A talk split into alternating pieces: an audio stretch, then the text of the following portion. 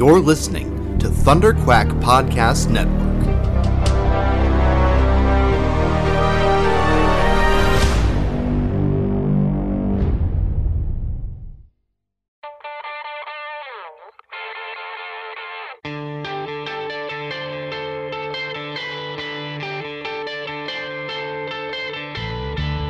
Hi, this is Ralph Macchio, and you are listening to the Epic Marvel Podcast.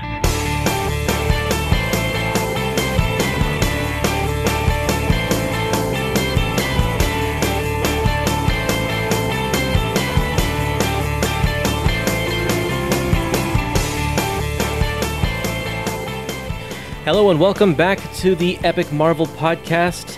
This is Daredevil, episode 13A, A Touch of Typhoid, covering a period of Daredevil from April 1988 to November 1988. I am your host, Kurtis Findley. And I am Adam Chapman, your Daredevil co host.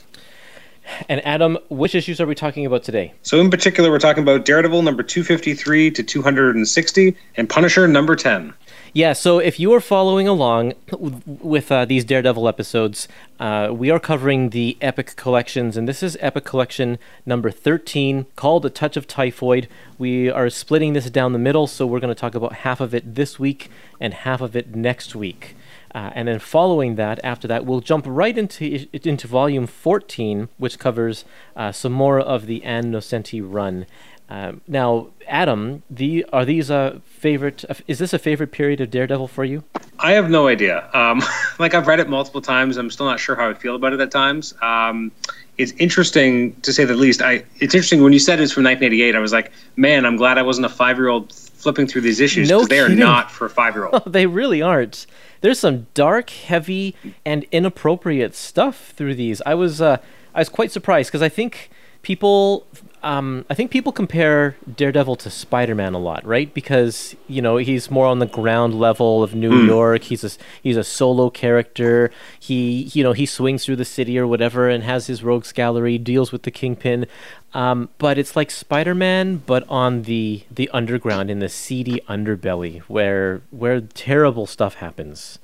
It's so different. Oh yeah, for sure. Like yeah, a lot of bad stuff happen. I mean it is it is definitely Ann Nocenti writing her heart out, and this is the stuff that matters to her, and this is there's certain political leanings that you know she's not hiding them um, in terms of how, you know this this is probably the most political that Daredevil has ever been in terms of uh, you know how they kind of approach certain things. And with a character like Daredevil, you could do that easily because you are dealing with the law and what the law means at different times throughout you know the decades. And this is a very particular period in the, during the 80s and how people are feeling and the cynicism that was kind of in America at the time. Um, but yeah, she definitely you know writes it on her sleeve, and it's it's very apparent where she's coming down on. Um, but it does kind of fit this you know in and around the character. Although I did feel like the first few issues of this of this particular volume, Matt feels odd and like it's harder if you think about how close this is to Born Again, Born Again was not that long ago. This is maybe a year and a half after Born Again. Right. But the character feels far removed from there and much more confident. But then we start to, you know, break him down and, and, and take him apart. So I feel like he's he starts to feel more like Matt as the run goes on,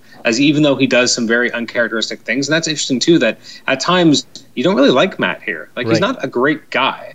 And that's kind of a bold move to make because for the most part, Matt had been a good guy. There was periods in Frank Miller's one where he did some, you know, shadier stuff in his relationships, but you know, for the most part, he felt like a good guy, or at least was driven by moral good. And here, it's starting to feel a little murkier. But he's being manipulated, though, to do the bad. Thing. He is, but he's he is definitely being manipulated. But it's it's just hard because you know how how long does the manipulation really you know stay with him. And you know it's just it's just it's just hard to read at times. It's not like he hasn't done bad things in the past or in the future but it's always difficult to read because it's your hero. You want to root for him. Yeah. Uh, spider-man doesn't typically doesn't do bad things um, you know, he screws up, but he doesn't really do bad things through, an, you know, in any kind of intent. Whereas here we have a different focus. But it's again, Ann Nocenti is really trying to peel away at what masculinity was like in the '80s, how people manipulate each other, how people treated women and sex. Um, you know, it's a really interesting, intricate way of looking at things and how she's trying to peel apart what society actually looked like. And Typhoid Mary is fascinating as a character because, you know, she's able to weaponize sexuality in a way that, you know, we hadn't really seen, I guess, because like even Elektra, who's like a sexual character, she never used her sexuality to do anything. Right. Uh, she just happened to be sexy, happened to be a femme fatale. Whereas Typhoid Mary is completely different. Yep, yeah, and that's that's where the manipulation comes in. I think Typhoid Mary is an absolutely fascinating character, and that's definitely the highlight of these issues. Is her? I I loved the also the way that she was portrayed in the Daredevil Netflix series. I thought that was very cool. Also, um, and and they play a lot with the same the same themes there. You you mentioned the cynicism of the era in the 80s here. We're smack dab in the middle of the final chapter of the Cold War in 1988. Uh, you know, the U.S. and Russia are stockpiling their their nuclear weapons and and this is uh, what we, we see this come out in a number of different ways in this volume as well.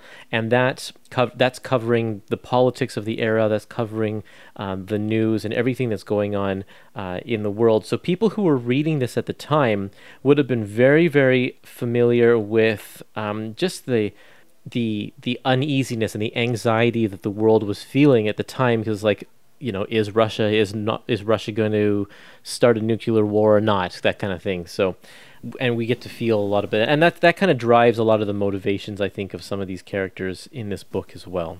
Absolutely. uh, okay, so right before we go on, I have some uh, some listener comments. We got a lot of comments about this volume, so I'm going to do some of the comments now, and I'll do some of the comments in the next episode. So we'll have a little bit to talk about. So I went over to um, Instagram to, and here's what people say on Instagram. Patrick says, after Miller's Born Again arc, it seemed that no one knew what to do with Daredevil. At the end of Born Again, Miller really set up Daredevil to be a totally different book than it was before. Matt Murdock was basically dead, and he wasn't playing the part of a blind man. He had Karen back, uh, and and no one really knew what to do with him.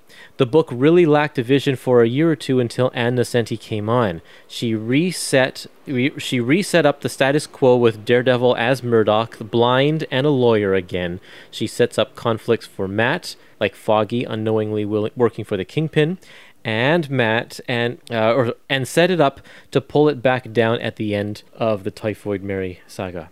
Yeah, it's very true. I think a lot of this beginning part is kind of setting him back uh, on track. He's building up his life again in order to tear it down, and that's kind of what most writers will do. Is they'll position their hero on a high level in order to knock him off, because that's that's interesting storytelling, right?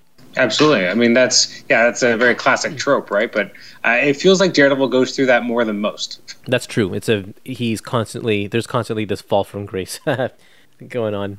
Absolutely.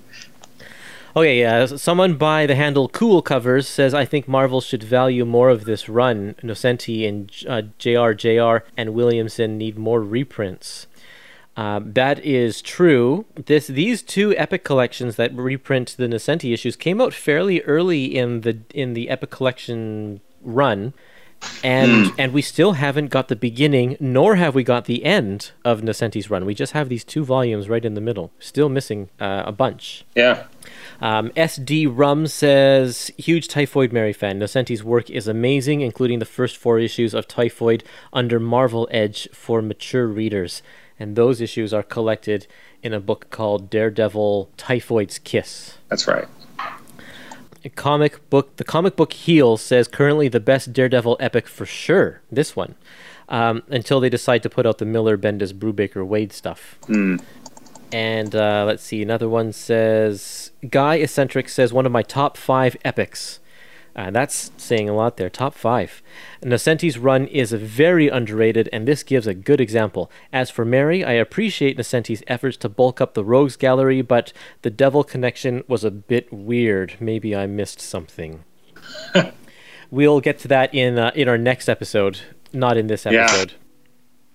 So I think that's all the comments we have for today. Um, and we'll get to some more comments uh, next time we talk about the second half of this volume. But in the meantime, why don't we talk about this volume? Uh, what are the things we need to know about this period of Daredevil before jumping into this volume? All right. Um, well, Kingpin knows who Matt Murdock is. That he's Daredevil. He's a little obsessed with it uh, and tearing him down during Born Again. Uh, Matt Murdock theoretically lost everything. He lost his practice, his ability to practice law. Uh, his home was blown up, but now he is kind of recovered. He's on his feet. He's living with Karen Page, who's now back in his life as his full-time girlfriend. They're living together, relatively happy, at least at the beginning of this volume. He's running a, a free clinic uh, to help people with legal aid, um, and that's basically where he is. So he's got a new kind of uh, supporting cast. He's trying to help people. There's this young child who was recently blinded, uh, so he's trying to help him and help his legal case, uh, which obviously has to involve the kingpin as well, uh, working behind the scenes. And uh, I think, and Foggy Nelson is, you know, working for a big firm, and he's no longer, you know, kind of the little guy. He's the big guy now.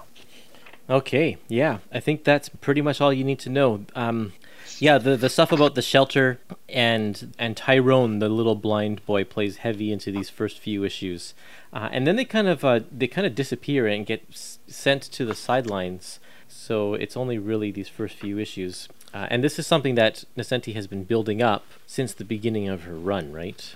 Absolutely, and again, the whole idea of how you know Daredevil realizing he can't actually you know practice law, but maybe he can still use his legal expertise to help and coach others uh, to you know give them proper legal aid so that he can still help and give back. So you know it's very much in keeping with the character and trying to find a way, and it's actually a very inventive way for the writers to find a way to still have him doing what he's good at, but not the way he did it before. And he's having to accommodate, you know, not li- operating at the same level, not having any prestige, you know, operating at a very different level, but still being able to do what he loves. Yeah.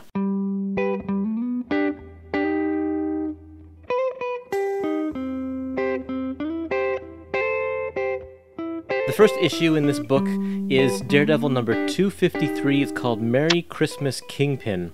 And Daredevil takes down a couple of crooks on Christmas Eve that are just kind of running amok. Um, and uh, in the background, Kingpin ponders how to destroy Matt Murdock. Now, one of the things that I liked about this issue is um, obviously it's a Christmas issue. I, I, I really enjoy these Christmas issues. I we don't really get them, I think, in Marvel these days because the way they structure their story arcs, it's like a, a year kind of they don't really follow the normal calendar year anymore. No, they could- don't. You could almost count on some a few titles every single year having cool little Christmas episodes, and I remember especially the one in uh, in Spider Man where they get kicked out of their apartment. Um, That's the that's the Todd McFarlane era, and um, there's the Fantastic Four. There's a Fantastic Four story. Actually, that might have been in one of the holiday specials. But anyway, I like these these Christmas ones, and this one is interesting because they really, I think, play with Scrooge, like Ebenezer Scrooge and Kingpin, like the parallels between those two characters. Um, And you know, Scrooge obviously has a change of heart at the end of that that book or that movie, and Kingpin does not. But it's still talking about the same sort of that that high lofty position where they think that they're above everybody else. They're concerned with their own dealings and their wealth, and look down on people. And uh, and and and Kingpin fits that bill. It's interesting actually to bring up Scrooge. I was thinking more parallels with um, uh, with the Grinch, um, especially at the end where you have the Kingpin kind of summarizing everything they've lost. And instead of his heart growing bigger, he just gets smaller. he buckles down. Yeah, right. but it's interesting because it, you you almost want to write it off as just kind of being this one-off. But so this this particular issue is the crux of everything that comes from this. Everything that with Typhoid Mary all comes from the Kingpin really re- making the realization that in order to truly destroy Murdock, because he thought he did it before, is that he really has to he has to grab his heart. He has to strike him right through the heart, and that's the only way he's ever going to win. Uh, that he's and I, I guess maybe he wants to be freed of his uh, his obsession and have it be done. Like it's interesting that you know he did everything that he thought he could do. Thought he destroyed the man. Thought he killed him, and it still wasn't enough. And so he's like, what can I, what can I possibly do that's still left? Because otherwise, he's always going to be haunted by the fact that he can't get rid of this foe. And so this is this is where he kind of launches into his his new assault. I'm going to take apart his heart. I love the parallel on page 16 where Kingpin is trying to swat a fly with a barbell. This fly is buzzing around his head and bothering him. and it's like, yeah, Kingpin can deal with huge organizations. He can do deal with massive things like underground crime because he is a monster force as well. Monster forces can attack monster forces, but they are not good at taking care of tiny little problems, and that's what Daredevil is to him. Uh, it's just buzzing around and causing causing an annoyance. Uh, I liked that. Uh, there, this is there's interesting writing in this. Nocenti uses no narration throughout this entire issue, um, except for the very beginning little dialogue boxes to set the scene. But once we pass that, it's everything is done. Oh, I guess there's a little bit um, introducing Daredevil on page eight, but everything after that is uh, done through words and through talking and thinking, and even like scene changes. We don't get any like later in Kingpin's office or anything like that, or meanwhile, or we don't get any of that kind of stuff. Um, it just goes from scene to scene to scene. It feels very much like a movie in that sense, where it's just like one thing ends and it goes right on to the next thing. Uh, I thought that was very interesting, and it's not something that she does in the other issues. So this is definitely uh, specific to the storytelling here. Yeah, and it wouldn't have been common to the period either. I mean, this is where this is the period of narration boxes, so it definitely makes the issue stand out. It's curious why it's this particular issue, um, but uh, I mean, I guess so much of the rest of it, she really has to use context and Yep. really use it more strongly to really because a lot of things will be happening without anyone act and without there being a simple way to verbalize it or even thought bubble it. Whereas here, it's a lot simpler, and you can kind of the, and the key changes or the scene changes are so drastic that again, you can do that pretty easily without there being too much hand holding for the reader. But it is still an interesting thing to point out. There are a couple of devices, uh, visual devices, that are used to change the scene. Like if you go to page 22, uh, there's the scene where Eight Ball, the, the the kid, gives his skateboard to um, what's her name, Darla, Yep. and uh, and then the very bottom panel we have a scene change right to Kingpin sitting at his boardroom table, but the panel is smaller and inset, and so that is Yes. to indicate a scene change instead of having a word box. Yeah, it, it is also interesting that um, uh, Kingpin doesn't want to talk about Christmas. Yeah, it's like Ebenezer Scrooge. yeah, he even makes his guy work on Christmas, just like he does with Bob Cratchit. Yeah. Um, I don't really like the Wild Boys. Um, I found them as the villains here to be very like, eh, okay. Um, and also didn't really. I guess the story with, with Eight Ball was all right. Eight Ball's a weird character, kind of, kind of floats in and out. A bunch of the kids are. That I, I think they're there's more often than not they're just mouthpieces for journalizing maybe thoughts that Nocenti, Nocenti was having. They're very political usually, or very very cynical. And I guess maybe that's why she uses kids who should be optimistic to be really be the cynical ones. But again, there's so much cynicism in this volume. You feel like you need a bath afterwards. Like there's just everything is is everything's gross and disgusting. And I guess that's the point. And it's it's funny too because you hear about you know the New York of the 70s and 80s, which is obviously not the New York that exists now Yeah. in terms of crime and corruption, that kind of stuff. But here, it's just it's it's like a different world. Well, you say the cynicism and stuff, but Eight Ball really learns a learns something here. Like he gives He up his skateboard to Darla I mean, in a very I, am thinking moment. more. Yeah, I'm thinking more in like later issues too. But like he definitely starts, and like even even the kid, even Darla, it was like, I'm gonna have to steal that, steal that. I'm like, whoa, like Yeah. that's Yep. instead of being like, oh, I really wish I had that. You're immediately making the jump to, I should steal that. I was like, whoa, that's a big jump. Yeah, and Darla later on, when Darla stumbles across Matt and Mary together, I I think yeah, there's there's a lot going on here that will that really jades these children. We can see that they come up from from a like bad upbringing and have a very um, very jaded look at, at the way the world works. But they're friends with Daredevil and they want to help him. Like they're the youth of tomorrow, so they're they are they, they want to make the world a better place in a sense as well. But they understand how awful it is at the same time.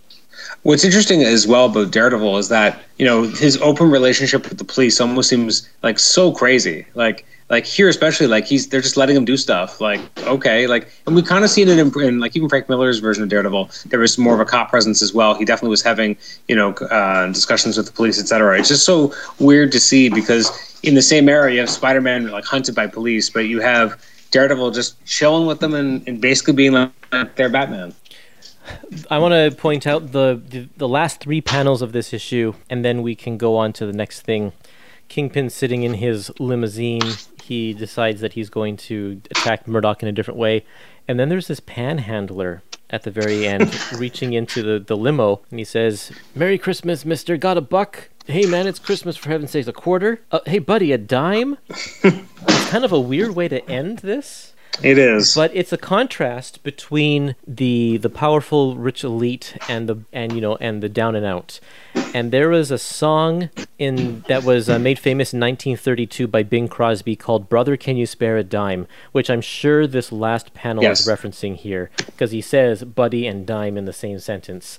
And that song was all about a man who was trying to live the American dream of you know um, his own business, his own house, his family, whatever, being independently wealthy and, and whatever, and then it never happens and he loses everything and now he's forced to panhandle. And that became an anthem. It was written before the Great Depression, but it became an anthem for people in the Great Depression um, because you know so many people lost so much during that time, and that is a major theme that Ann Nocenti plays with throughout her run here. Is the the people who are not able to achieve that American dream, the people who are in the gutter, who who society casts off and forgets about. And that's exactly what, what we're seeing here with, with Kingpin in these last three panels.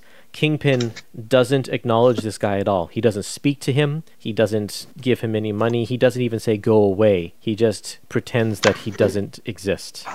well, let's be honest. He probably had the man killed right afterwards. yes, possible. That's why there's not a fourth panel. He's dead now. Yeah, right. okay, let's keep on going over to number 254. Do you want to take this one, Adam? Uh, I will. Just one last thing about 253. I did Okay. like the juxtaposition, especially the way that it's in the Epic collection, because you have the cover right next to you know the first opening page, and I like that it's Merry Christmas Daredevil and then it's Merry Christmas Kingpin. It's just a nice little. It's just visually the way it pops on for us. It wouldn't have popped this way, obviously, for someone picking up the issue because you know they wouldn't have had the, the two pages juxtaposition to each other. But I just like that. We have the juxtaposition of opening it up uh, and seeing Yeah. the first page would, would say Merry Christmas Kingpin in that sense. That's true. So let's go on to 254. So this is uh, this is the big one. You know, this is the first appearance of Typhoid Mary, um, and even like the cover is very striking. Uh, immediately, kind of sets up you know this mysterious woman as well as like the fires, the flames. It's interesting me going back to this and seeing just how fully realized as a character she was right from the get go Oh, yeah. in terms of in terms of her powers, the the pyrokinetic, the you know it's all there, um, and you know just it, she comes fully realized onto the page. She didn't need further kind of refinements to kind of develop who she was going to be. Uh, she's not like a Black Cat who took a lot of revisions to kind of feel like the Black Cat we ended up getting later. Whereas Typhoid Mary explodes onto the page the way she's meant to be. Yeah, and every person who's dealt with Typhoid Mary since then has been very, very faithful to this this original interpretation right here, this original iteration. Yeah, so I mean it, it's it's the most '80s design you can imagine for a female villain, though. yeah, I love it. got Uh, the- the huge hair, the like the hairspray, the big the big '80s punk rock kind of look. like the amount of work it would take to to to get her look down and then go back to being Mary Walker is mind-boggling. Yeah, I know. There's one scene where, um, you know, she she is Mary, and then she fluffs up her hair, and all of a sudden it looks like this. And she says, "Oh, it's just good to fluff up my hair." It's like, no, that takes more work than that. I'm pretty sure. It's the magic of comics. That's right. So I mean, right from the beginning, like you have her again wearing like you know armored shoulder pads. Like it's kind of nuts. One arm is covered, one arm isn't. She's got the you know double blades. Uh, she's got uh, scabbards by her side. She's got the the ripped fishnets. Like it's if you could if you could close your eyes and imagine a more '80s female villain, I don't think you could come up with one. um, but again, like right from the beginning, like she's seducing others. She's, there's you know this this criminal, and she kind of turns her to her, him to her side, and um, you know already he's walking around killing people for her, and he almost doesn't even know why he's doing it. He tries to fight against her, and she's like, "Nope, this isn't going to happen. Let's go. Let's do this." So I mean, again, weaponizing sexuality right from the beginning. Uh, we have Daredevil save uh, a man from almost killing himself. He's trying to you know help uh, Tyrone very roughly, but again, he was taught by the roughest person possible, Stick. Um, so there's a reason for him acting like that. Uh, we have Kingpin in, in the most ridiculous looking leisure wear, uh, playing a tennis or a squash. I don't know what he's supposed to be playing, but it's great. Um, and again, this is really all about kind of setting up where we're going to go from here. We got Matt worrying about uh, Tyrone. You have Kingpin hearing about this Typhoid Mary who's cutting up you know all these criminals, and so he's like, well, maybe I can turn her to my side. So he gets a dossier on her, which is incredibly ludicrously detailed, but okay. Yeah. Um, and he's you know going to try and hire this this woman to work for him to you know do exactly what he said in the last issue: strike at Mur- uh, Murdock's heart, use her you know multiple personalities to make him fall in love with her, and then you know really put the gut punch on him. And that's basically the issue. I really like the beginning with the suicide jumper. Uh, it's just kind of one of those things. It's like at the beginning beginning of a movie, you have a little tease or lo- like a dramatic situation where Daredevil or the hero has to step in in order for you to uh, to learn about the hero's power set, in order to learn about the hero's moral values and that kind of thing.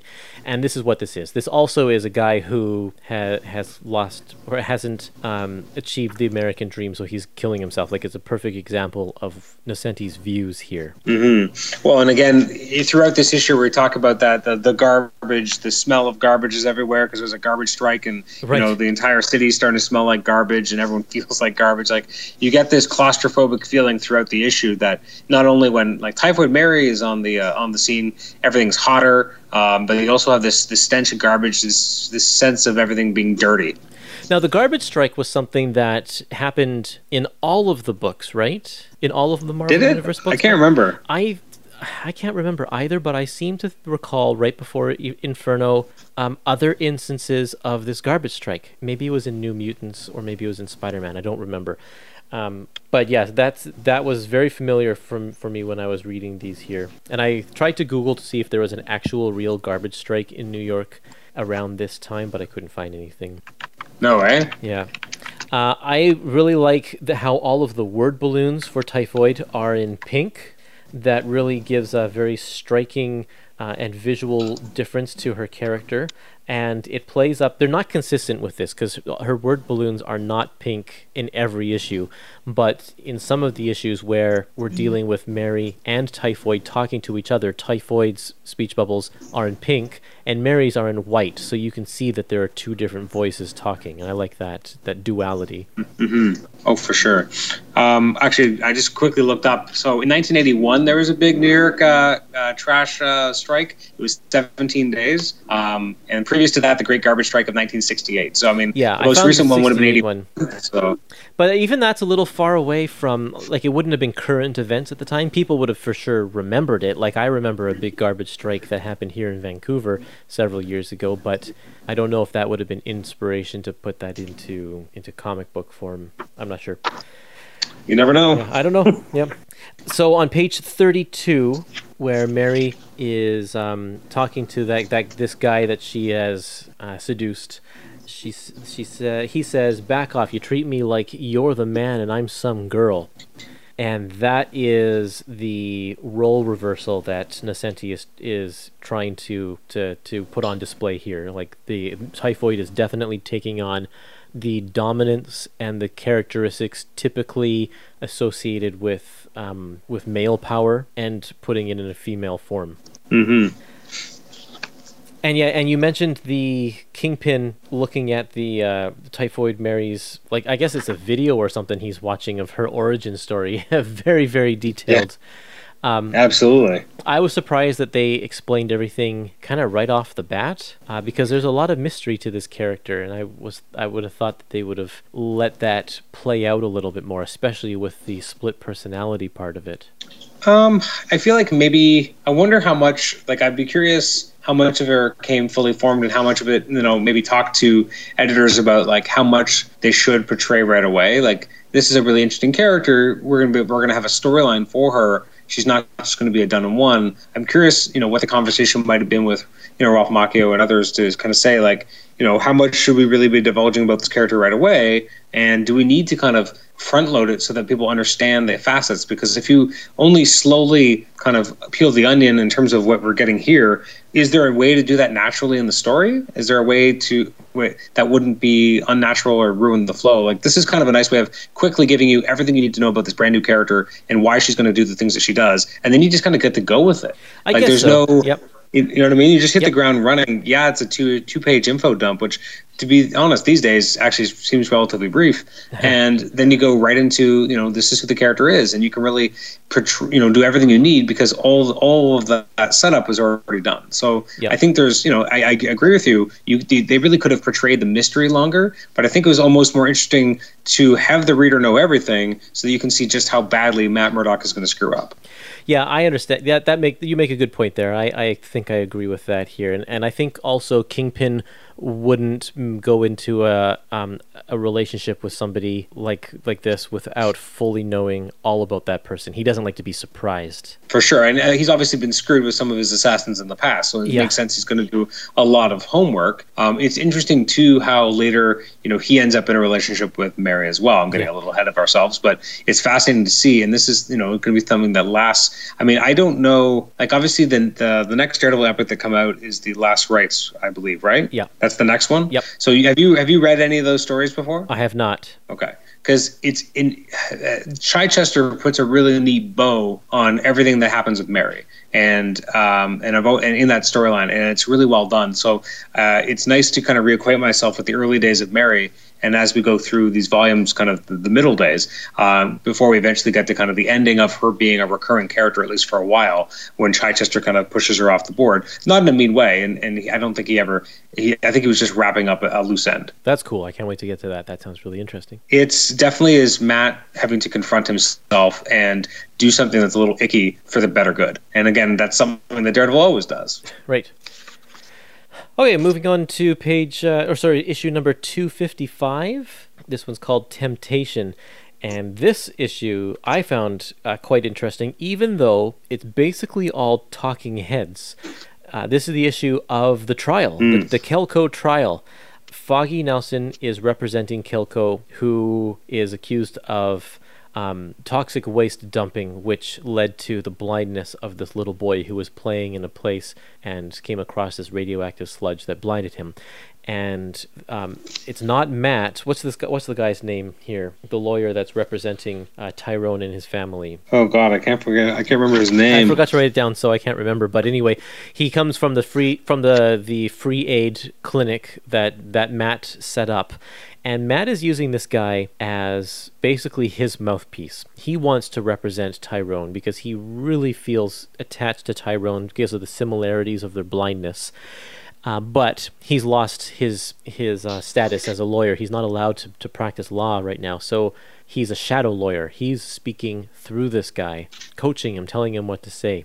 And what I find really interesting is Matt. I mean, Foggy picks up on that instantly. He's like, "That's exactly what Matt would say. This is definitely Matt." I. Uh, and this is this is kind of Foggy's big re-entry into to being a lawyer as well, right? So this is kind of his first big case, and now he didn't expect to go up against his best friend all of a sudden, like right away. So I thought that was a really, sure. really cool play. We don't get to see a whole lot of Foggy in this ish- in this uh, volume, so it's nice to to get those moments with him to see where he's at. for sure. And uh, sorry, the uh, the uh, the lawyer who does end up representing Tyrone, his name is David. David, right? yeah, yeah, Um, that's right. This issue is obviously, you know, as you said, it's a lot of talking heads, but we get a lot of important stuff because we get Matt and uh, Mary's first kind of crossing the line. Yep. And such an uncomfortable way to do it with poor Tyrone in the room, and you have Matt just kind of giving in to these desires that he can't really understand what what is happening or why he's doing this. Yeah. And he's just kind of, and it's it's interesting to me that we don't like when all this is happening, we don't really have any internal uh, monologue or any thought process whenever Matt does any of these things. So whenever he's being kind of manipulated and he's really close to Mary, we don't even get to see inside his mind, um, which I think is an interesting perspective. Like we see him talking usually before he meets Mary or after he meets Mary, but typically when he's with Mary, we're not actually seeing his thought process on how tormented he is. So it makes it an extra level of uncomfortable. I think that there might not be any thoughts in his head at the time. And this brings me to Maybe. a, a question of what exactly are Mary's powers? Now, we know that she has the split personality, and they make a big deal of saying that even when she is Mary or when she's typhoid, she even has a completely different uh, scent. Her heartbeat has a different rhythm. Like she is literally a different person. Uh, or kind of not really literally a different person, but it's it's like it's so that Daredevil can't tell them apart. I mean, so the Daredevil thinks that they are different people, right? Yeah. Uh, but she also has this telekinesis. She can move objects with her mind. Like, that seems kind of out of left field. But then there's also this aspect of like, does she have some mental powers? Can she control Yeah. people's thoughts? At first, when she she influenced the uh, the guy that she uses as her her stooge in the in the first issue, uh, she scratches him on the cheek, and I thought maybe there is some sort of poison that she she puts in that that get, takes over his mind or something like that. But that doesn't happen with Matt, nor does it happen with Kingpin or Kingpin's bodyguard later on in this in this volume. What exactly? How exactly does she control people? And if she does control people, um, that would explain maybe why we don't have any thought balloons from Matt during this sex- section because he actually doesn't have thoughts of his own while True. he's under his Um, inf- her influence. Yeah, so she, I mean, she has like a psionic hypnosis, um, and she can like kind of implant mental suggestions into others. Yeah. Um, the, I mean, eventually, and this is later, much later, um, there's going to be a third Mary personality um, that was used in, I think, Spectacular Spider-Man at some point. Um, that was Bloody Mary. Um, so that there ended up being kind of Mary, Typhoid Mary, and Bloody Mary. So Typhoid ended up kind of being the, the middle one in terms of Oh, uh, how powerful she was. Yeah, and I, I I don't know if you remember this, but you know, eventually Typhoid ends up becoming part of uh, uh, the Avengers Initiative project. Um, for a while, she was a, a very mysterious character known as Mutant Zero, and at the time, people thought it might have been Jean Grey because of her hair, but then she ended up being Typhoid Mary. Huh? No, I don't. Re- I didn't read any of that stuff. That's cool. Well, I just ruined it if you ever go back and you're like, oh, who's this mysterious character? Well, that jerk Adam already told me. Well, maybe I'll forget it by that point. uh, anything else you want to say about this issue? Oh, I know what I wanted to say. Um, the Kingpin tries to buy off a lot of the the um the jury. Like he says, that- well, that that's that that hasn't been done yet. I guess he's making plans to do that. He's he has said though Yeah. that he has orchestrated all of the evidence and the everything so that Matt will fail because he knows that Matt's on one side. Absolutely. And since he owns Kelco, uh, he is you know invested in winning. So he has orchestrated a whole bunch of stuff. I guess it's not the jury that he's paid off, but it's the you know the it's the lawyers and the defendants or whatever the everybody presenting he has paid well, off. at the yeah, I mean, at the end of this, at the end of this issue, he does say like, buy one of them tonight, like buy one of the jury jurors tonight, so that it's unanimous. So it, we're we're setting up something that's about to happen, but you know, he's definitely going to make this go his way no matter what. Which leads us into issue 256, which has one of the weirdest first pages. Just because you have Daredevil kind of standing in front of you in this kind of weird pose, Yeah. and you know it, it, it's it's funny. It's just again a weird kind of. It does show that Daredevil, especially at this time, is very much a street level guy that everyone's used to seeing around the neighborhood, and like not just up up jumping up across buildings, but actually at street level. The fact that people don't even really look at him when he's standing there, Right. You know, talking to a guy who's doing three card Monte, like he's just part of the firmament. They're Right, just used yeah. to him being around. That is true. It, it- all throughout this these issues, people are constantly saying, "Hey, look, there's Daredevil. Daredevil's one of the good guys. Hi, Daredevil!" Like they're talking to him, like they're they're Oh, buddies sure. and everybody knows him. That is interesting. Um, I I think I like this opening because Daredevil has been letting Mary or letting Ty- Typhoid get a, get away with. Uh, you know, taking down these gambling rings and everything. Like she's actually doing good work in a bad way, and he's he's struggling with his place in the whole system. He doesn't know exactly where he stands, and he's second guessing himself. And so I think, as a way of compensation, he takes out this three card Monte guy, which is like no threat. He, sure, he's he's hustling people for a little bit of cash, but it's like not a huge deal. And Daredevil's like busting him on it. He's like, Daredevil, you've got bigger things to worry about here. But he's like, doesn't he's trying to convince himself i think that he's doing the right thing in a lot of circumstances where he's really not focusing his attention in the right place for sure. And then in this issue, we have um, you know one of the first big moments where Mary and Typhoid are ha- are at odds, and we have Mary get home, getting home, and she starts you know wiping the makeup off, and then she you know is fluffing her hair, and she realizes that something's wrong. She's you know she's she's realizing that she looks different, that she looks like that that woman. She's trying to like talk to herself herself, trying to like write notes to herself, um, and then the Typhoid Mary personality takes over. So this is the first time where we really get to see that dichotomy and how they are really at odds and fighting with each other. It's interesting reading this because I've been reading Moon Knight at the same time, like the classic Moon Knight, and Moon Knight has you know his three three or four personalities as well. Um, but it's such a different way of portraying it because these ones they don't know that each other exists, but for Moon Knight they do know each other exists, and he can easily switch between the four of them, and it's not a huge deal. Um, but with Mary, yeah, it's like they there's a there's a power struggle between the two forces to see who's in control. For sure, and then we have Matt Murdock visiting Foggy Nelson, which it's weird that a lot of the stuff that you and I have read for the Daredevil epics, we barely had Foggy in the book. Yeah, really. Uh, like you know that Foggy Nelson is this incredibly important supporting character with Daredevil, and yet most of the stuff we've read, he's barely been around or has just not been the the, the Foggy Nelson you'd expect, and that's what we get here as well. Like he's with Glorianna, who is a character we've already seen die in a future volume, which is weird too.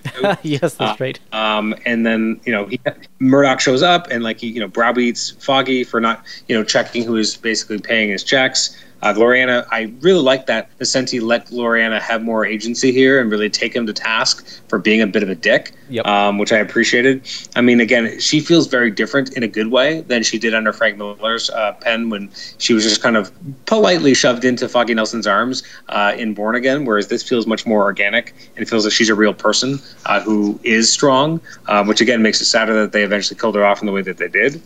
Um, we have Typhoid Mary finally uh, uh, delivering the bribe to the juror and basically saying this is all sewn up, no, you know, no issues. Um, and then we have a protracted sequence of Typhoid Mary and Daredevil fighting each other in the sewers, um, and you know he's just not really able to, to take her out. And then at, near the end of that fight, she kind of reverts back to Mary and runs away. And Daredevil's kind of confused as to what's going on. He visits the juror. He's able to convince her, you know, not to. Uh, well, we don't even know at this point if he convinced her or not to not take the bribe. We have this juxtaposition of him and Typhoid getting home, and you know what they're doing, and Matt kind of being a uh, again very dickish to Karen. Like she's not given a lot of room here in these in these issues, but they're getting farther and farther away from each other as he's getting more and more under Typhoid Mary's spell. And then when the issue ends, the you know the juror ended up not taking the bribe, as well as Foggy Nelson is now uh, quitting, and Kingpin's having a bad day. yeah.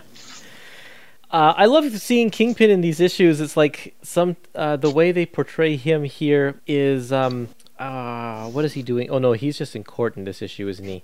But like he's either like practicing practicing his archery, or he's playing squash, or you know, it's um, lifting weights. Oh yeah, doing stuff that uh, he doesn't usually usually do. He's way more recreational in this than sitting beh- behind his desk. um, I really like the I really like the the end here where we have kind of the parallel storytelling after they have their big battle mm-hmm. in the sewer.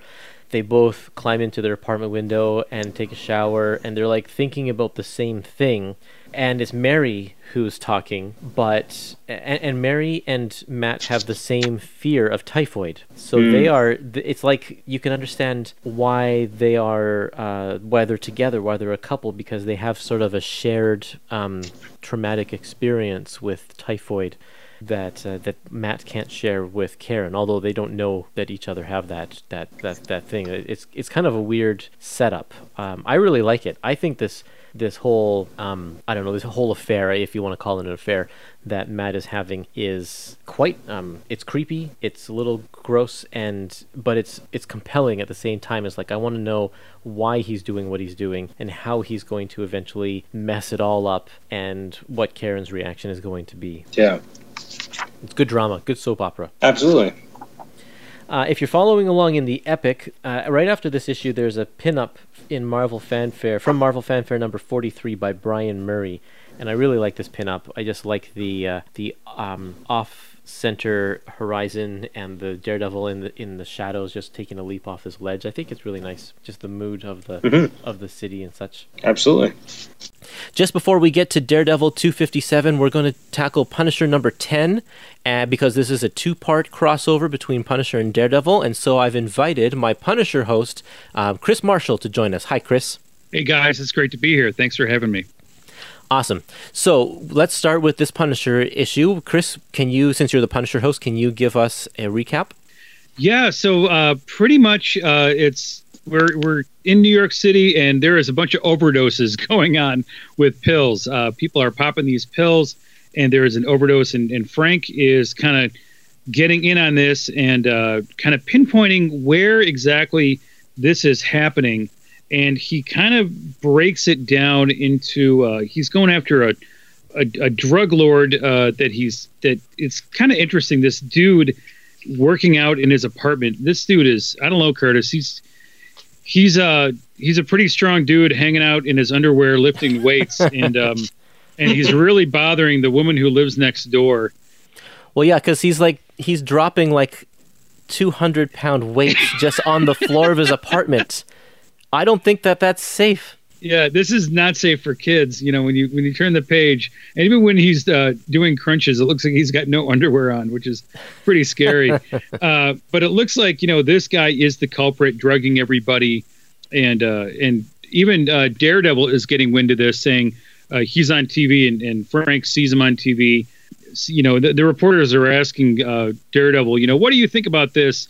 and he's like, you know, if you're doing this, you know, I'm addressing everyone who has, I'm addressing anyone who has been placing uh, cyanide laced medicines in Queens. Please stop doing this and turn yourself in. It's like, yeah, whatever, dude. Uh, and and I don't think that Daredevil would be on TV anyway. I, I hope Adam can address that. Uh, you know that that uh, you know he's a man of the people, I guess. Um, yeah, that's so, weird. It's yeah, it's kind of odd, you know. And what's even odder is that Frank, you know, he's kind of pinpoint this location. He goes to the Jehovah Witnesses to see if he can, you know, if somebody in the neighborhood can can point him towards, you know, what's going on with the, the drug uh, problems here. So I thought that that actually was a great idea because Jo- Jehovah Witnesses they know everybody. They go door to door and talk everybody. to every single person. However, what is ridiculous about this is that they would actually you know know the person who is behind this like oh oh that guy he's just a weirdo. I think you should check him out. That's basically what they say. Yeah yeah. and it happens to be the guy. So good idea not a great resolution. However frank should consult the jws uh, all the time because they they know everybody. Yeah so frank kind of gets wind uh, from the jehovah's witness guy that uh, you know he should go take a look at the um, where this strong guy is living in. She, he poses a as a plumber, and this is kind of funny. He poses as a plumber, but then the woman actually hires him to do plumbing work uh, yeah. um, because this, her sink is actually uh, busted up. So I thought that was kind of a, a comedic moment there that he actually has has work to do. And he actually solves the problem too. He actually does it. He does. So he's, you know, he's very he's uh, resourceful. Yep. You know, yeah, a handyman in, in, more ways than one. And then he pulls his large um, gun out of his toolbox yeah, but not before he stops uh, the woman from uh, from you know doing her mouthwash, which you know who does mouthwash in the middle of the day when a strange man is in your apartment. So I don't know what's on her mind there, but uh, that, that mm-hmm. was another comedic moment. But then he goes after uh, this uh, dude. A, a, really good fight ensues, actually, and uh, he ends up. You know, I, I love the scene on uh, 364 of uh, of the Punisher epic volume that uh, you know way he jumps out the window. I thought uh, the art there is just really really cool. You can you actually hear him come out of uh, of the window. Yeah, the choreography is just great in in all of this, it's, and the following Daredevil great. fight too. Yeah, so I was just going to mention that. So Frank um, catches up with him, and he's just ready to throw them throw this guy over the roof where Daredevil shows up, and uh, he throws his uh, his stick right at uh, Frank, um, dropping the guy down to the ground, and they have a little talk. Um, you know, even even Daredevil says, "I think we should have had this discussion years ago." Um, we know what that is in reference to those issues. Um, and sure enough, uh, they have a really nice fight on the rooftop. Seems like Frank and and uh, Matt are always fighting on rooftops, and uh, so. But what's what's classic also is the guy gets up this and he's got a gun and, and Daredevil just takes care of him with with one swing it seems uh, and just knocks him down. And uh, Daredevil takes him away and uh, Frank goes back to the house gets his toolbox and uh, he basically saves her life, the woman's life, and uh, he's got a black eye for it, and it says uh, see Daredevil on at 257 on sale now uh, for another side of the story, which I think was a really ingenious way to do things. Yeah. Uh, having a uh, looking at two two sides of the coin kind of thing, with which is uh, really really great to see. So there's actually a third uh, part to this, which I will tease and get to you. Uh, after Adam does his recap of Daredevil 257. Okay. Adam, do you want to take first thoughts? You want to give your uh, first thoughts of this issue? Well, what I really like about it is that it casts uh, Punisher in a different light. That we actually see him more as a detective than just a blunt instrument, which we often see more of. Yeah. Uh, so it's kind of nice to see him actually kind of figuring things out, try to you know track down this guy, posing as a federal agent. Like he's he's doing more than just what we typically see Punisher do, which is just kind of go after the bad guys. This is him actually doing detective work to actually make it happen. Yeah, that's a good point. I like how he weeds out the fact that um, uh, when when he finds out that it, it's probably a disgruntled employee, it's like he leads out all these people mm-hmm. for different reasons. He the he even eliminates women because it's probably not going to be a woman. um, all of that kind of stuff to find out that it's this this guy. So yeah, I think uh, I like that. I think it's really neat. As for like Daredevil, again, it's it's interesting. It's weird that he's on TV, but otherwise, he just kind of shows up, and uh, I feel like the Daredevil issue maybe does a, which we'll get into in a minute, maybe does a better job kind of showing that there's going to be you know the these two characters are going to be intertwined in some way whereas here it just kind of feels like daredevil just kind of shows up out of nowhere yeah. Right. Yeah. The the other issue is definitely better laid out in terms of showing what Frank is doing, kind of as at the same time as what Daredevil's doing. But it is interesting because each one, I mean, there's obviously it's not just the other side of the story. I feel like you kind of need both to really get the full sense of everything that's going on because there's certain Daredevil things which don't come across the same in his own book. Um, and the same thing with Punisher. There's some Punisher stuff which doesn't come across the same way in his own. You know, when you have the different books, they actually go a little bit further into the other character than I would have expected. Hmm. Yeah. And like even even the fight sequence between well, and again, we'll, I guess we'll get to it, but the fight sequence between Daredevil and Punisher reads very differently in Punisher because you get a lot of the talking and a lot of the moralizing, which you would expect Daredevil to to do to, to Frank. And yet, when you have in the actual Daredevil comic, you get a lot less of that. I was just say, do you think Adam that uh, that Ann Nocenti and Mike Baron talked about that in their meetings?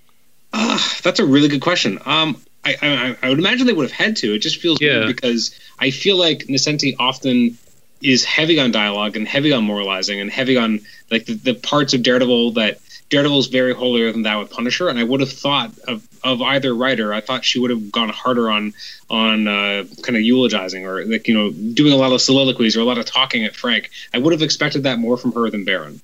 Huh, interesting. Well, I have an answer to your question because I actually okay. did ask Mike Baron um, if they talked about this issue, and he said that no, he just wrote this one issue, left in the cliffhanger, and then handed it over to her to finish it. Oh wow! Yeah, so it was just yeah, it was very interesting. So the fact that Ann Nocenti decided to make the Daredevil issue um, sort of the opposite side of things was her idea because Mike Baron just set this up. Interesting. Well, why don't we move over to Daredevil number two fifty seven? Um, Adam, can you uh, walk us through this one?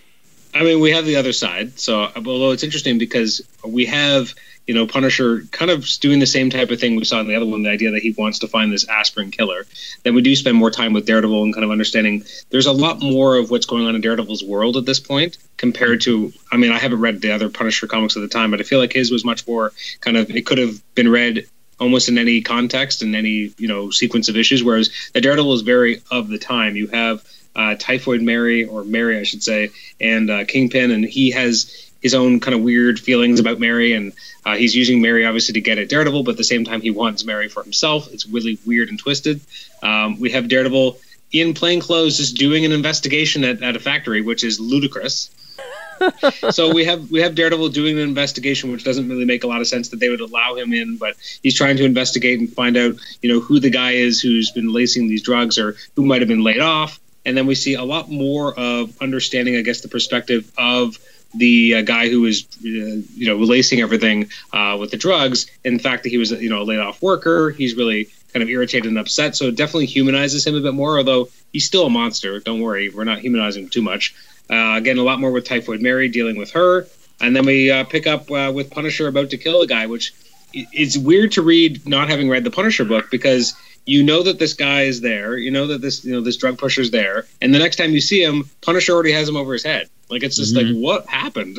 Hmm, yeah, but that's because we are getting things from Daredevil's perspective. Correct. Yeah. And then so then we have Daredevil versus Punisher, and again, it's interesting because there's a lot of uh, narration here from the dealer. Uh, he's commenting on what's happening and his perspective as these two guys are going at it. Uh, but you don't actually hear w- any words that Daredevil and Punisher are actually saying to each other, which is interesting. And I guess maybe part of it was that she didn't have to worry about replicating the exact dialogue beats. Instead, she was able to vaguely have it from the sense of, from the point of view of this guy um, who's watching them just beat each other up, and it goes on a lot longer than in the Punisher book too. It does, In the Punisher yeah. book, it's relatively brief, but here it's extremely drawn out and really thrilling. Like John Romita Jr. really knows how to show these guys absolutely laying into each other.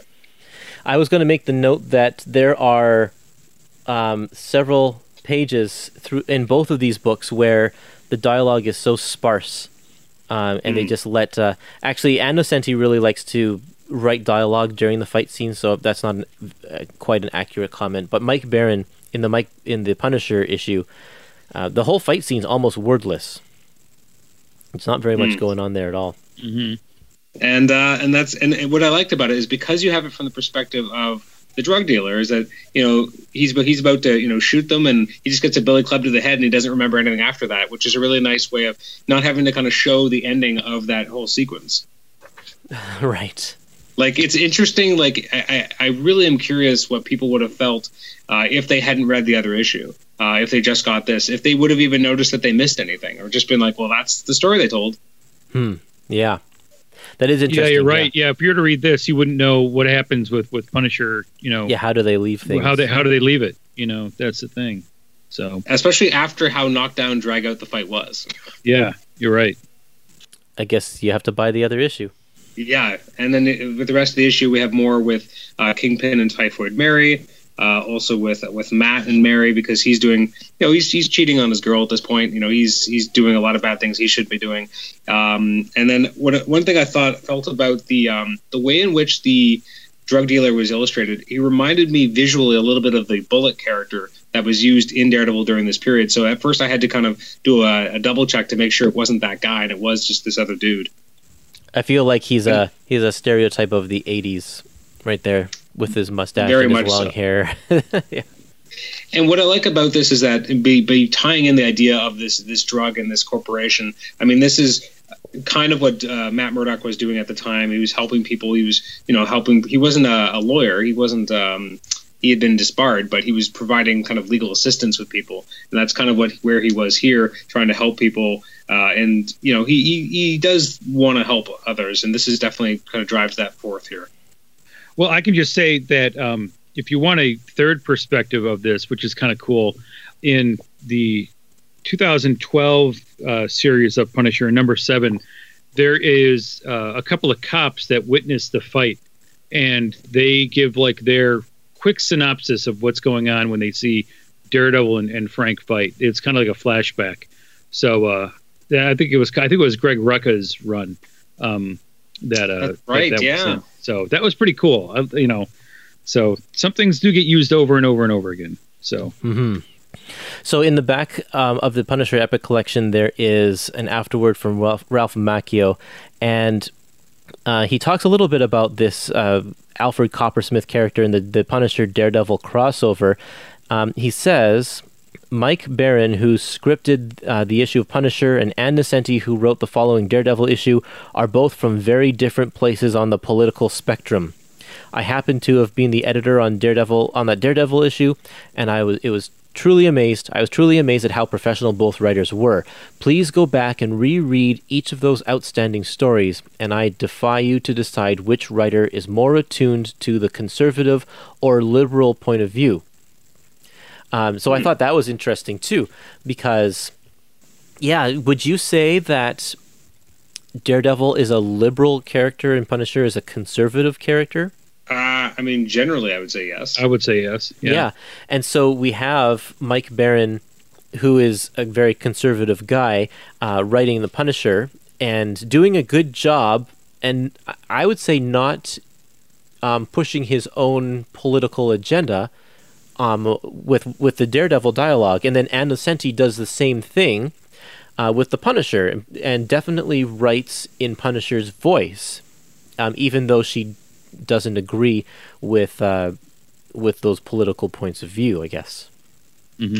I mean, a, a big part of that, to be honest, I mean, not not to take anything away from the obviously the the high degree of skill that both writers have, um, but you do have, I mean, Punisher and Daredevil have very clear, like their their moral systems, generally speaking, are like granite. Like you kind of know what they are. Yeah. Like they're not characters who are very mutable. Like they are, they have a very specific perspective. So I feel like they're they're very yeah they're, they're very absolute so in terms of a writing perspective you don't have to get into a you know a sense of grays with these characters you just kind of have to understand that absolutism and i think that might be actually easier to write than writing someone who's a little bit more uh, shades of gray You also have the like. It's obvious that Daredevil is acting as the antagonist in the Punisher issue, and Punisher is acting as the antagonist in the Daredevil issue, even though it's the exact same scene.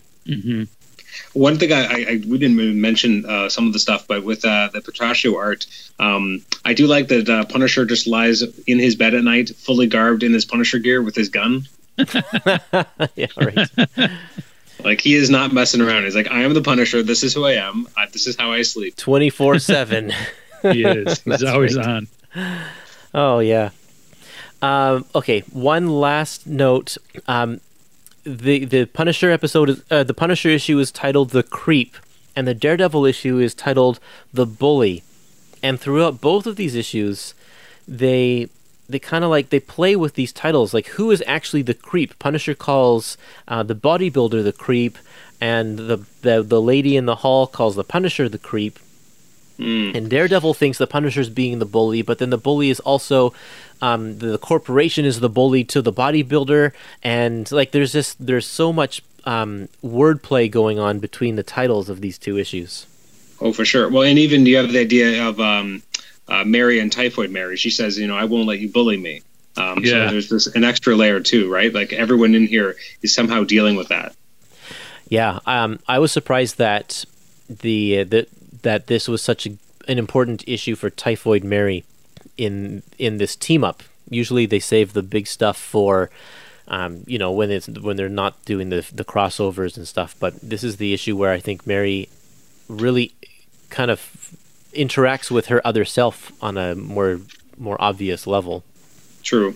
And another thing that does strike me is that you know, considering the time frame, I mean, this is a pretty mature two comics. Um, I mean, you're dealing with you know people being poisoned, and uh, even like the first page of the Punisher book, where you have the woman gets this Zum- Zumatrin for pain relief, gets home, and then you know, puts some, uh, pops some, and then just kind of starts to die. Like that's pretty. And then their kid comes in, right? Like it's it's pretty it's pretty crazy. Like it.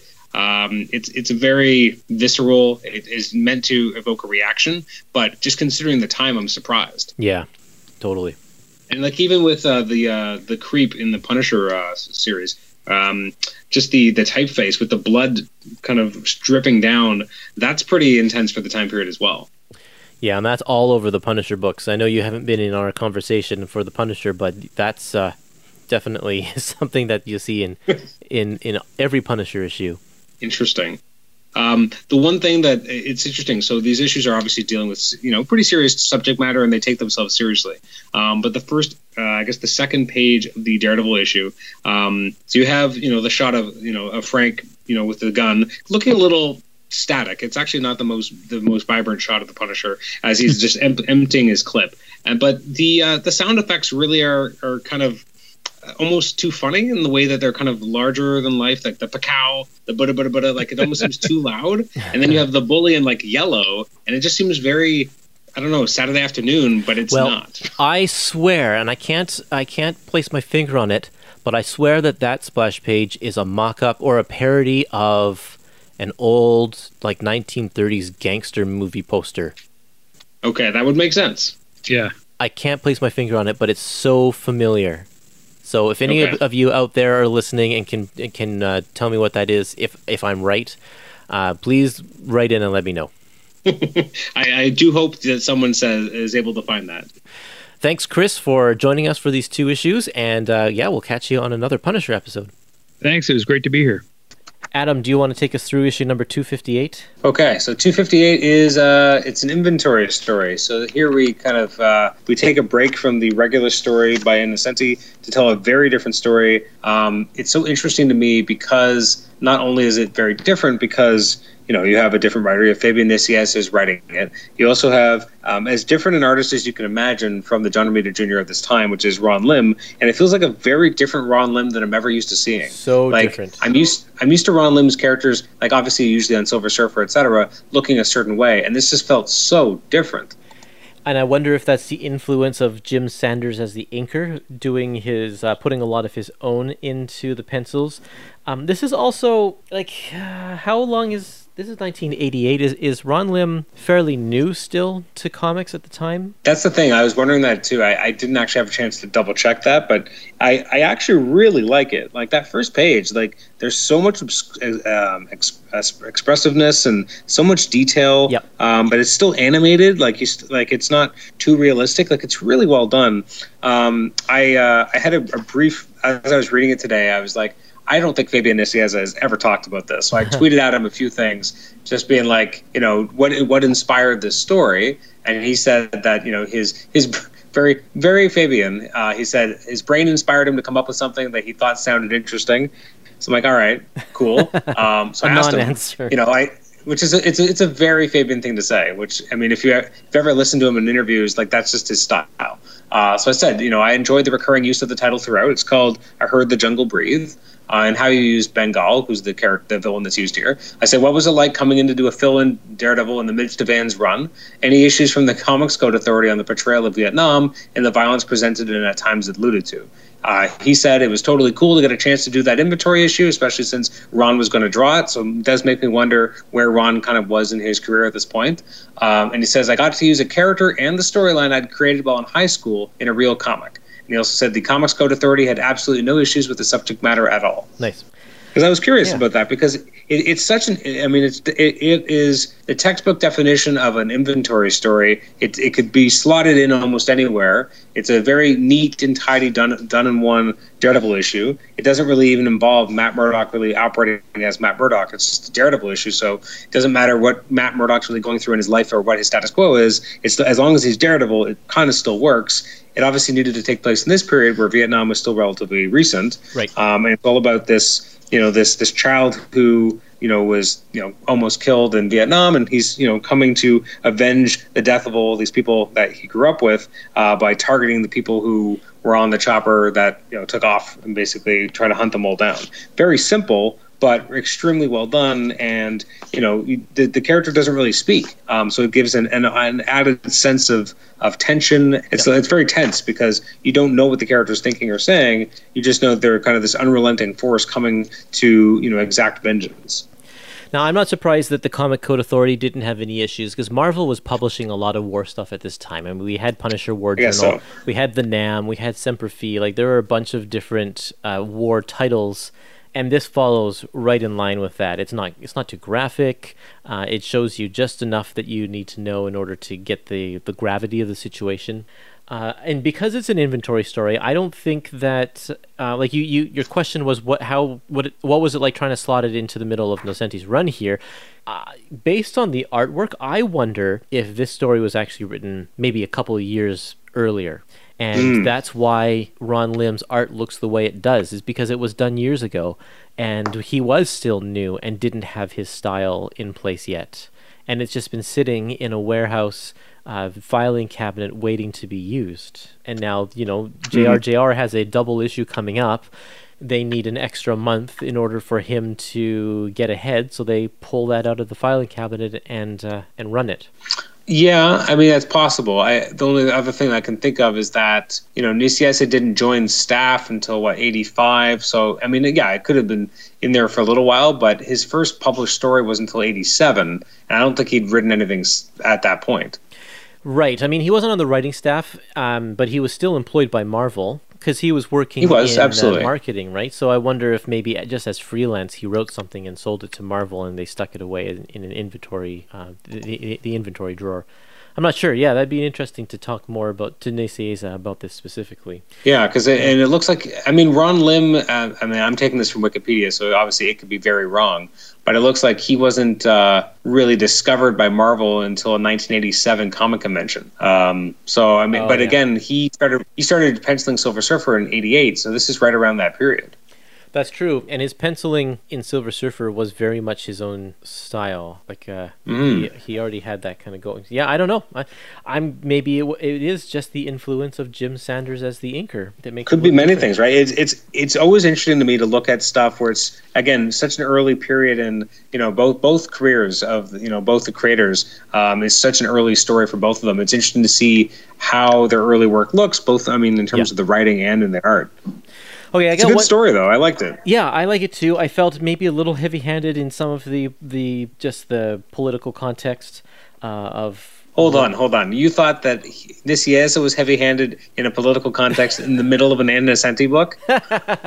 No, well, um, yes, I guess I think he was. Um, Nicieza was trying to say so much in one issue, whereas Nocenti can spread out her political leanings throughout the entire thing. But, but he like we have um, like in the first two pages of this whole book talking about the the the American soldiers going in and just decimating a Vietnamese village, like killing everybody, blowing everything up.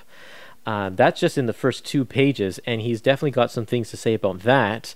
And then talking, you know, more about the, the PTSD from soldiers and how that affects people, and the way that this this kid has grown up, um, being the only survivor and devoted his life to hunting these these guys down. And um, there's just there's a lot packed into one issue, uh, and they even have time for a couple of good spars between Bengal, this character Bengal, and uh, Daredevil. It's interesting that they call him Bengal, but he's only ever referred to it once. And Daredevil says something at the very end about, you know, oh, they'll take care of Bengal. And I'm like, how do you know his name? right? Yeah. He never said it. That's and true. you just came up with it. I mean, unless Daredevil knew the cover of his own comic, like that's the only way he's going to know. On the last page of this issue, on page 167 in this epic, the the the look of shock on Bengal's face, that's a Ron Lim face right there. Uh, that's probably true. the most Ron Lim I can. I mean, you can see it in a, a lot of his poses still, and sometimes in the faces you can see Ron, a classic Ron Lim style face. But that one really strikes me as being Ron Lim, and I, maybe it's just because it looks like Norrin Radd. Yeah. Uh, but my question here at the end here is why does Daredevil take Bengal to Willie's apartment and say, "Look at his face, look and remember"? Like, why does he say that? And obviously, it has it Uh. has the um the the, the effect that Daredevil wants because he sees the guy and. I mean, I think you're supposed to infer that he remembers that this guy is a blind guy on the helicopter and couldn't have possibly been one of the guys that was forcing him out of the helicopter as a kid. Um, but how would Daredevil make that connection? Like, I don't understand. Yeah. I mean, I guess is it in the text that, you know, like, I mean, he tells them a lot about what happened in Vietnam and on that thing. So maybe he's just hoping that the, the kid will remember, you know, his, his, his face and that he'll know. Yeah, maybe. I don't know. It, it's a big it's it's a big leap, but I mean it's comics. It's not that big a leap. Yeah, I guess so. It just didn't. It didn't seem like as satisfying of an ending as I would have hoped, uh, especially with the um, with the tragedy from this this guy, this character. He Bengal gets no closure. He his he's out for revenge, and I guess we assume that he just goes off and kills the other people that he was going to kill. He just spared Willie because he realized Willie was innocent in it, but he goes off and continues his quest or what? Well, I don't know because I mean revisit that. Daredevil and this guy obviously think they think he's dead. No body, no death. Yeah, I mean I get what you're saying that the idea that you know usually when there's no body they're still alive, but the fact that the characters so obviously think that he's dead and Daredevil's like. You know, don't worry about it. Let's call the police. Let's have them pick up Bengal's body. But the art doesn't support what he's saying, so it is a weird ending. Yeah. But I mean, I don't think we ever see him again, so it probably doesn't matter. Too bad. It's kind of interesting to know that this was a character that Nicieza uh, created in high school that he just brought into it now. That's kind of cool. Yeah, like I would never would have known that. Like that's that's one of those. It's it's interesting the things you can do on Twitter, right? And just talk to people and, Yeah. and find out little tidbits that you never would have known if you hadn't asked. It's great. Okay, so now we're going to move on to page number 259 The Children Are Watching You. And this issue leads directly into our kind of big conclusion issue. And I'm glad they put the, uh, the, the, the inventory issue where they did because it was kind of a natural breaking point. Uh, if this really was put there because of um, the fact that Romita needed an extra month to do this double sized 260, then they could have put it after this issue, but by putting it before, it it makes these next two issues flow really really well. So that was that's nice. Uh, in this issue, um, the children are watching you. Butch, one of these other kids, he's the kid who has a star on his helmet. He witnesses a kidnapping, a- a girl being sold.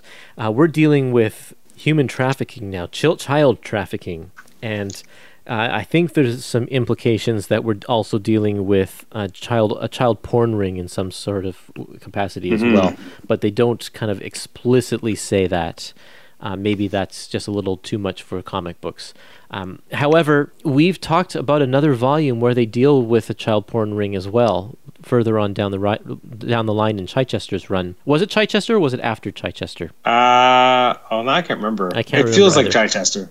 But uh, so they're kind of uh, we're dealing with the same thing here, and Butch goes to tell Daredevil about this, and so he and Karen and Karen really feels invested in this this case as well. So they go together to find the missing children. Um, Karen feels this because of her history in Born Again, where she was lured into the uh, into the adult film industry and um, really got uh, into a bad mental state because of it. So she's kind of picked her life up now f- since then, but seeing ki- kids used in this way is, you know, it's of course she's going to feel like she's got to do something about it. Yeah, it's nice to see them team up, and at the same time, you know, they're teaming up to, you know, try and find this girl. You have Typhoid Mary. First of all, she's now in more like she's definitely in a relationship with the Kingpin. Um, he's manipul- being manipulated. He can't stand anyone touching her but him. Uh, he's getting possessive, but you know, she still feels like she's in control. She tries to look up a listing of uh, foes, which made me laugh because apparently they're all heavies and they're all like losers. But okay, uh, I feel like she got like a I feel like she got like an alphabetical list except for the Wild Boys, but uh, right. or whatever they're whatever they're called. Wild but Boys, yeah. um, yeah. but everyone else is just kind of a loser. But anyway, so she basically starts putting together t- a team because she's decided, you know, she's she wants to really hurt Daredevil. She's she's tired of waiting. She wants to put the hurt on him, and then she wants to be able to swoop in. Um, so she's going to put together a team to do this, where she, it means gathering together uh, Bushwhacker, uh, Bullet, Ammo. I don't remember Ammo at all, actually, but Bullet I definitely do, and I always really like that character, so it's interesting to see him used. Um, but you know, putting together a, a team to kind of put together uh, this massive beatdown on Daredevil. Yeah, uh, we can sense that something is building. This is very much a building type of issue, uh, and the things are leading up to a big finale. And Typhoid has a change in heart in this one. Um, not a change in heart, but her she decides to tackle Matt in a different direction because Kingpin has been saying go for the emotional part because I've tried doing something physical. I've tried taking away the physical possessions and material possessions from him. That doesn't work. We need to attack his brain and his heart. But Mary tried that, and it's not going as fast as she wants it to. So she's like, you know, I'm just going to take him out. Um, also, she's doing that because she knows that Mary is actually really for real falling for Matt, and Mary's trying to take control. So Typhoid's like, I'm going to take Yeah, out Matt out of the picture before Mary has dominance over over their brain. So, uh, very interesting to see how things are playing out here and how she, how Typhoid is coming to these conclusions in her mind. it's a great it's a great setup issue that's for sure i mean it, it, get, it gets all the pieces in place for um, it, it's weird looking at 260 and being like why was this a giant size spectacular like you know they just kind of picked a random issue and decided to, to put everything in it like th- you would never see that these days It's you true. wouldn't just do that Yeah, it's not like it's a quarter century issue or anything like that. Um, it's not the anniversary of Daredevil's debut or, or or what. It's yeah, it's issue number two sixty. But they wanted a big splash. Um, okay, so hold on. Before we go into that issue, though, when she goes to talk to Bullet, Bullet's son is in an apartment, and he's preparing his apartment, like outfitting his apartment like a fallout shelter, because Yeah. he's afraid of the nuclear war, the threat of nuclear war that's looming over the world at this time. And so he's got his uh, his um, vacuum sealed meals, and, and you know he's boarded up all the windows and such. And I think that's just such an interesting thing the the Cold War paranoia that this little kid is facing, and all of the adults are telling him it's fine. And then Mary comes in and says, Yeah, you know what, kid? You're right to be paranoid. And he's like, I knew it. All of the adults were lying to me. um, yeah, just I thought that was a nice. Uh, um, I don't know if Anne's trying to like poke fun at at people or, or a certain group of people or, or whatever through this kid or something, but uh, it's definitely something that was on people's minds at the time. Absolutely. Okay, the big one. Issue number 260 is called Vital Signs. And this whole issue is one, you know, brutal battle that is just uh, all of the uh, all of the members of Typhoid's new team attacking Daredevil one at a time. First it's Bullet, then it's Bushwhacker, then it's Ammo, and then it's the Wild Boys. And then Mary kind of gets the finishing touch. And throughout this issue, we see the just the attacks, the the unrelenting attacks of these villains uh, taking its toll on Daredevil, and he's slowly, slowly getting beaten and beaten till at the very end he just can't handle it. It reminds me very much of when Morlun attacks Peter Parker in the Straczynski run, and JR JR is the artist on that too. But it's I got the same feeling. It's like wow, this guy is just like he's just unrelenting and pummeling our hero. Um, you know, it, it's just a non-stop stop force, and he can't get a get a break or have a chance to breathe or recoup. So of course, yeah, they're just he's just going down, and I felt that way with Daredevil here. Interesting. Um, I had a very different. Uh, I actually found well. First of all, the fact that it went, it went through very much like uh, the original Amazing Spider-Man annual, Yes. uh, where Spider-Man slowly fights everyone in the Sinister No, hold on, hold on, hold on. the big bad, uh, the final boss, boss like getting hit by someone, and that and that person basically just leaving off and letting that person do it. Um, so you felt like you had different stages, almost, almost like a video game. Um, and then the other thought is that this felt like a very condensed of what we would see years later in Batman Knightfall, where you have Batman having to go slowly up against his all of his rogues in rapid succession, getting worn down by all of them. One just to- totally decimates him. So it reminded me, more of those two uh, in compar- comparison. But I can see where you're coming from as well in terms of this unrelenting foe. I think the fact that you had multiple different enemies made me kind of go in different areas as opposed to just one force. Um, and it's interesting, interesting too to see how messed up Daredevil gets um, and how no one cares. like he sees people all throughout New York, and everyone's just kind of not again not caring, not really being helpful. It's interesting too because it's in the, the middle of like these two giant marches that are happening. Um, it's again, I talked before before about how Matt Murdock didn't always feel like Matt Murdock, but the beginning of this issue is actually the most Matt Murdock he's felt in the entire run thus far in this in this epic. Um, because you have him making jokes and having kind of fun time with Karen, and I'm like, this is the character I remember, and then we're not going to see that for a long time. It's interesting you bring that up because I was going to make that note too. I think he's making these jokes again because he's overcompensating. He's hmm. especially making these jokes when he's around Karen. He's trying so hard to act different so that she doesn't suspect that anything's going on with him and Mary.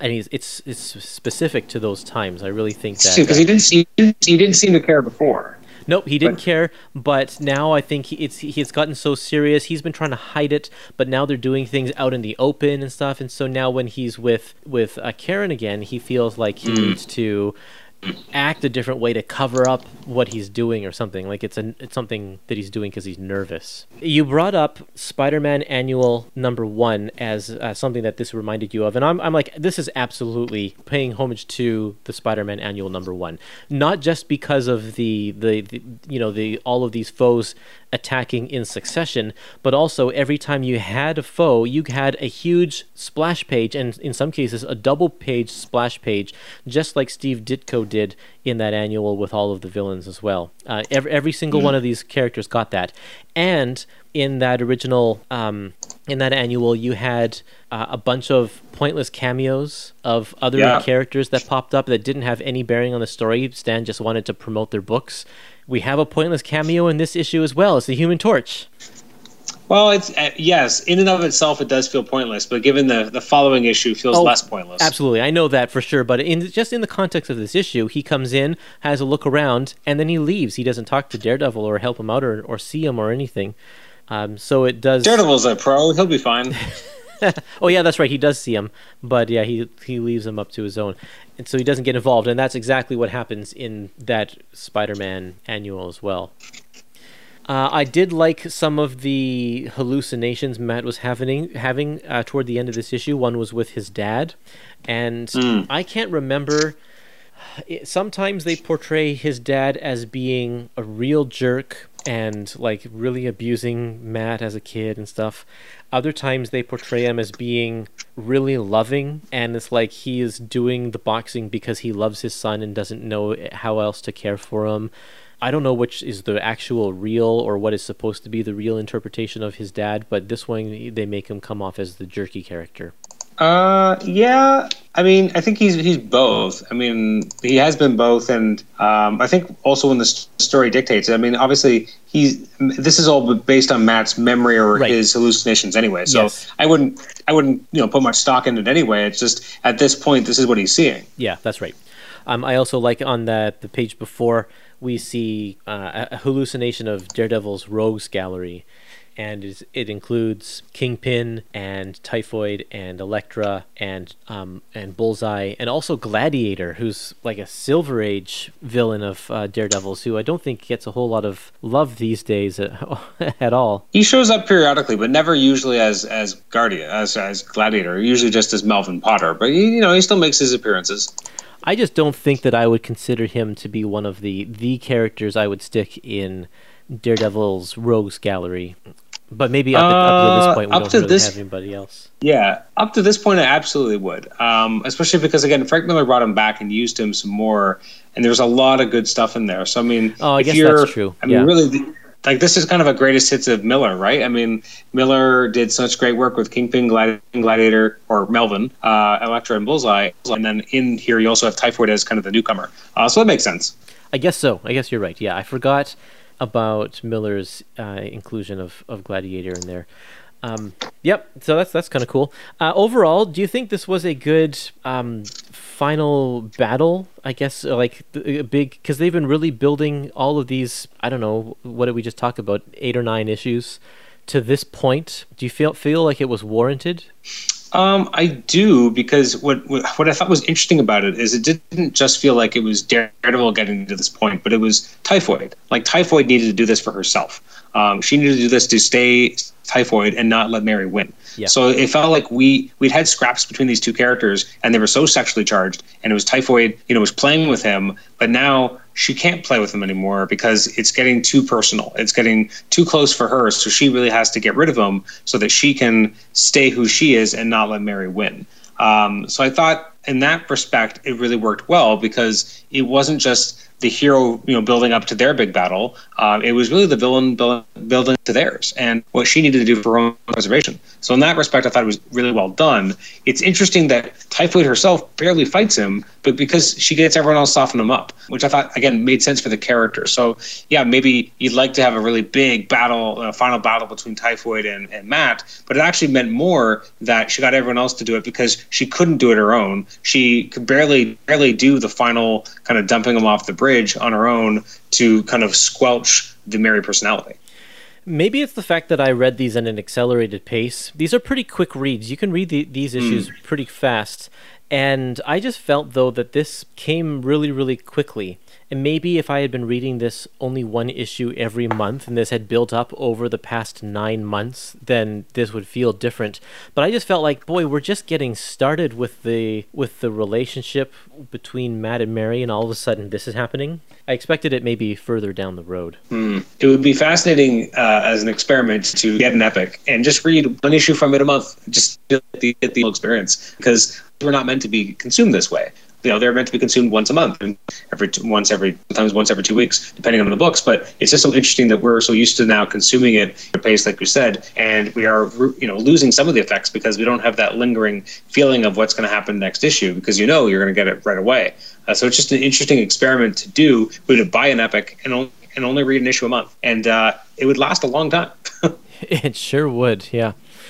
Um, I love these last two pages with the uh, vertical, skinny vertical panels where we see Matt falling and this single tear rolls down Typhoid's face uh, to symbolize, I think, um, Mary's reaction to what's going on here.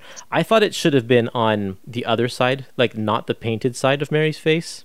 Uh, or typhoid's face, I should say. Mm. But uh, but yeah, we have it here, dripping off of her chin in the end here, and Matt falling to what we th- are to assume is going to be his death.